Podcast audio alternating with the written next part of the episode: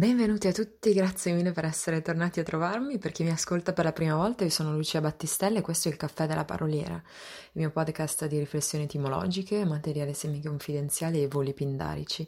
Pubblico una puntata ogni tre martedì. Se volete rimanere aggiornati, la prossima sarà il 19 di ottobre. Potete trovarmi su Spreaker, Spotify o Deezer, oppure seguirmi al Caffè della Paroliera su Facebook o su Instagram. Allora, se ora non avrete fame, penso che vi verrà entro la fine di questa puntata perché parleremo di uno dei più grandi piaceri della vita, mangiare. Ecco, mangiare deriva da manducare latino, che significava propriamente masticare, mordere coi denti.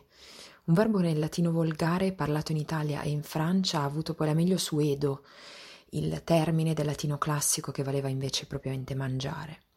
Ed è questa la ragione per cui abbiamo mangiare come verbo comune in italiano e manger in francese. E invece il verbo edo, edere, si è conservato in alcuni termini più specialistici, più formali, come edibile. Qualcosa di edibile è qualcosa che possiamo effettivamente mangiare. Anche commestibile deriva dal verbo latino edo, più precisamente dal participio perfetto di un composto di edo, comedo. Comestibilis è ciò che è possibile mangiare. Eccezione nelle lingue romanze che forse vi sarà già venuta in mente, lo spagnolo. Lo spagnolo ha comer per mangiare, deriva da comedere con sincope, la caduta della D intervocalica. Tornando alla forma manducare, essa ha dato anche manicare, che poi non si è conservata nel nostro italiano se non nel sostantivo manicaretto, che indica appunto un buon pasto, magari preparato no, ad hoc per un'occasione speciale, per qualcuno di speciale. Abbiamo anche altri termini che indicano l'azione del mangiare, in particolare ne abbiamo uno che indica un mangiare un po', un po selettivo, un po' contenuto, il piluccare o anche spiluccare. Io pilucco, spilucco qualcosa quando verso le sette inizio a ronzare, a gravitare intorno alla tavola della cucina per prelevare qualcosina prima di sedermi a tavola e mangiare. E mi viene in mente quando sono in Francia, hanno la TV che dice ogni due per tre Pour votre santé, évitez de grignoter entre les repas. Per mantenervi in salute, evitate di piluccare tra un pasto e l'altro, lo dicono sempre. Ecco, questo termine piluccare è molto interessante. Il Pianigiani fa risalire il termine al latino pilare, ovvero pelare, con l'aggiunta di uc che toglierebbe intensità all'azione. E effettivamente mangiare e mangiucchiare hanno due intensità diverse per noi, eh? e così valeva per pilare e piluccare. Piluccare è etimologicamente pelare un pochino qualcosa, ma non del tutto, ecco, il senso è questo.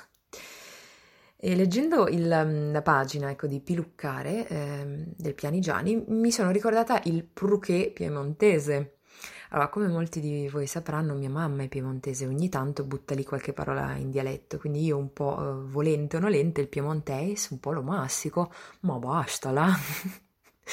allora, lei dice vado dal pruché.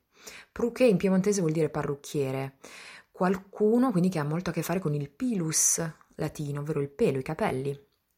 La parrucca, parrucca è pilucca in sardo e pluc in piemontese. Alla L si è sostituita in qualche caso la R, in altri, come ad esempio nel sardo, si è mantenuta.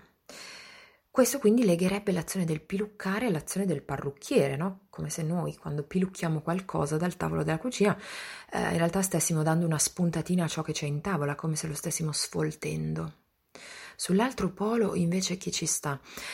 Piluccare vuol dire mangiare poco, no? in modo selettivo, dare una spuntatina alla parrucca metaforica del tavolo. Se mangio tanto e smoderatamente, invece, mi abbuffo o mi abboffo, secondo l'italiano antico. E questo è un termine che il Nocentini riconosce come onomatopeico. Buffo, boff sarebbe l'aria che esce dalla bocca a causa del rigonfiamento delle gote per il troppo riempirle di cibo. Un'altra evidenza del collegamento tra buff, boff e le guance la troviamo anche nel termine buffetto. Mio nonno mi faceva i buffetti alle guance, me le prendeva tra le nocche. Qual è invece il contrario di mangiare? È digiunare. Il digiuno no, è l'astinenza dal cibo. Il verbo prende origine dal latino ieiunus, che valeva privo di qualcosa. Un ieiunus ager era un campo sterile, un campo infertile.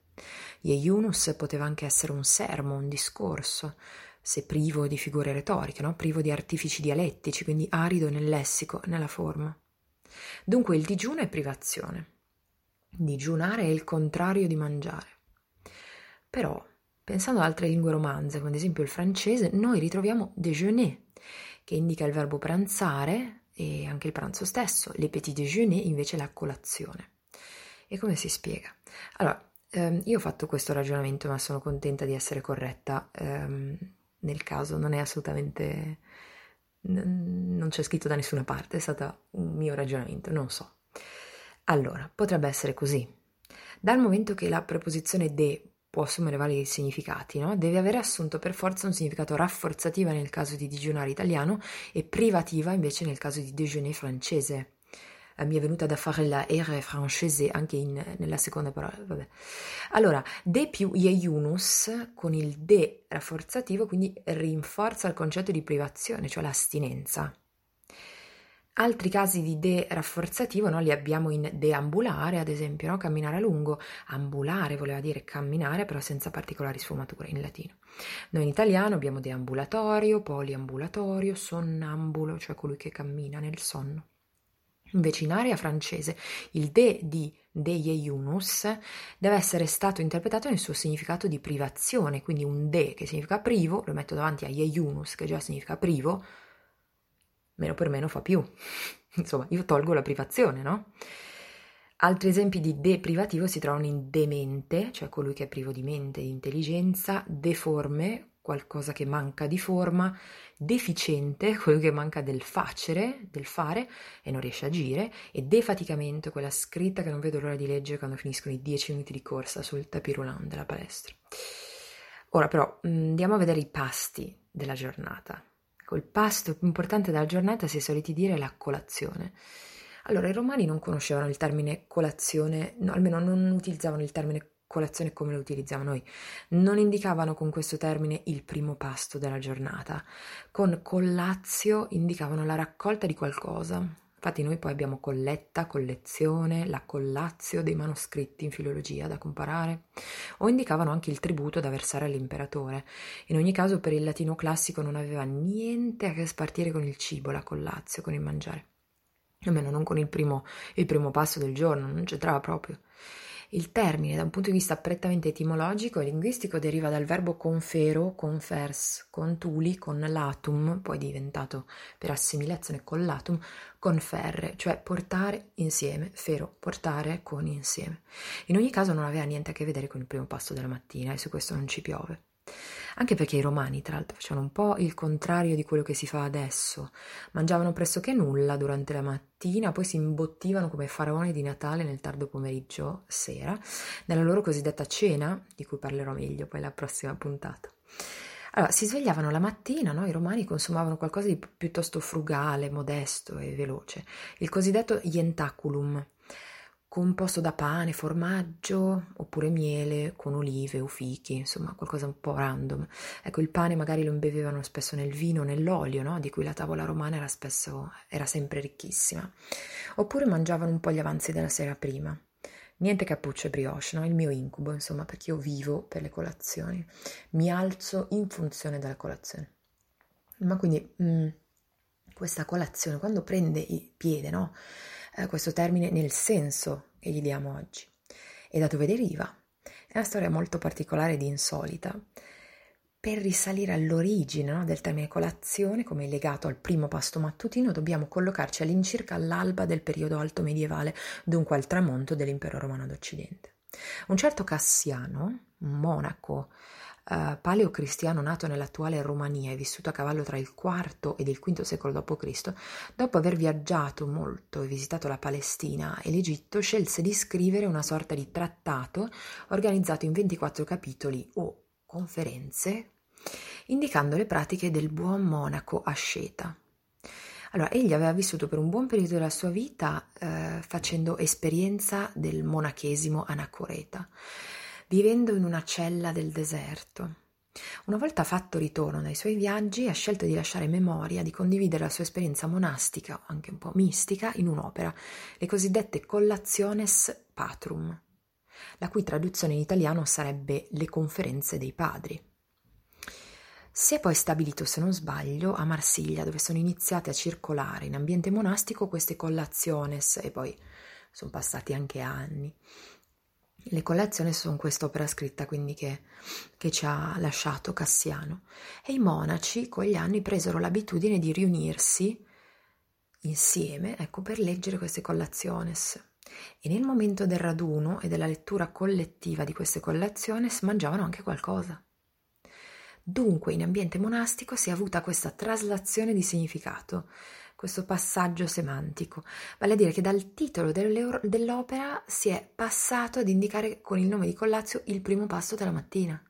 Perché i monaci, quando si riunivano per leggere dei brani, dei passaggi delle cosiddette collazione spatrum, erano soliti mangiare anche qualcosina. E per inciso, non è la prima volta che nella storia letteraria il titolo di un'opera passi a significare, a indicare qualcosa di fisico e concreto. Um, pensiamo no, al Galateo, che ora è inteso come una buona etichetta, buona maniera del comportarsi, il cui nome è tratto dall'omonimo trattato cinquecentesco di Giovanni della Casa, il Galateo. Se ci pensiamo però, l'idea di mangiare e insieme di assistere ad una conferenza non è del tutto estranea al nostro pensiero, quindi ha senso. Certo, se mentre spiego in classe vedo un alunno che entra col caffè e il Kinder colazione più delle macchinette, mi arrabbio come se non ci fosse un domani, no? Provare per credere. Perché è una mancanza di rispetto nei confronti di me che spiego e, e nei confronti degli altri compagni che non hanno niente da mangiare. Cioè, o lo facciamo tutti o non lo fa nessuno. E, ehm, è ciò che ricordano quel con che troviamo davanti al termine. Implica una condivisione. Non a caso durante le conferenze spesso c'è il coffee break, il rinfresco cui si partecipa tutti insieme, il conferenziere e il pubblico. O ancora, molti cicli di conferenze letterarie vengono chiamati convivi. E se si dice convivio non si può che pensare al trattato in volgare di Dante, no? che il sommo ha scelto di intitolare così proprio perché voleva condividere il sapere, il cibo spirituale con altri, voleva elargire conoscenza, contribuire alla sua produzione e al suo consumo e farne mangiare gli altri. Tutto questo in un'atmosfera di sereno e pacifico ascolto, di rilassatezza, no? che automaticamente si viene a creare quando mangiamo qualcosa. Ecco, convivio e convivere hanno una madre e un padre comune, il cum e il vivere, indicano una dimensione condivisa e familiare.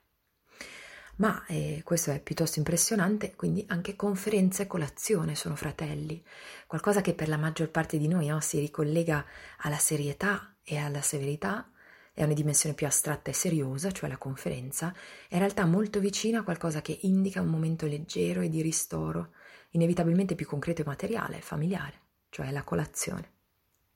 Ma tutto questo ha un senso, sono legati perché hanno, derivano entrambi da confero latino, nei genitori comuni cum e fero.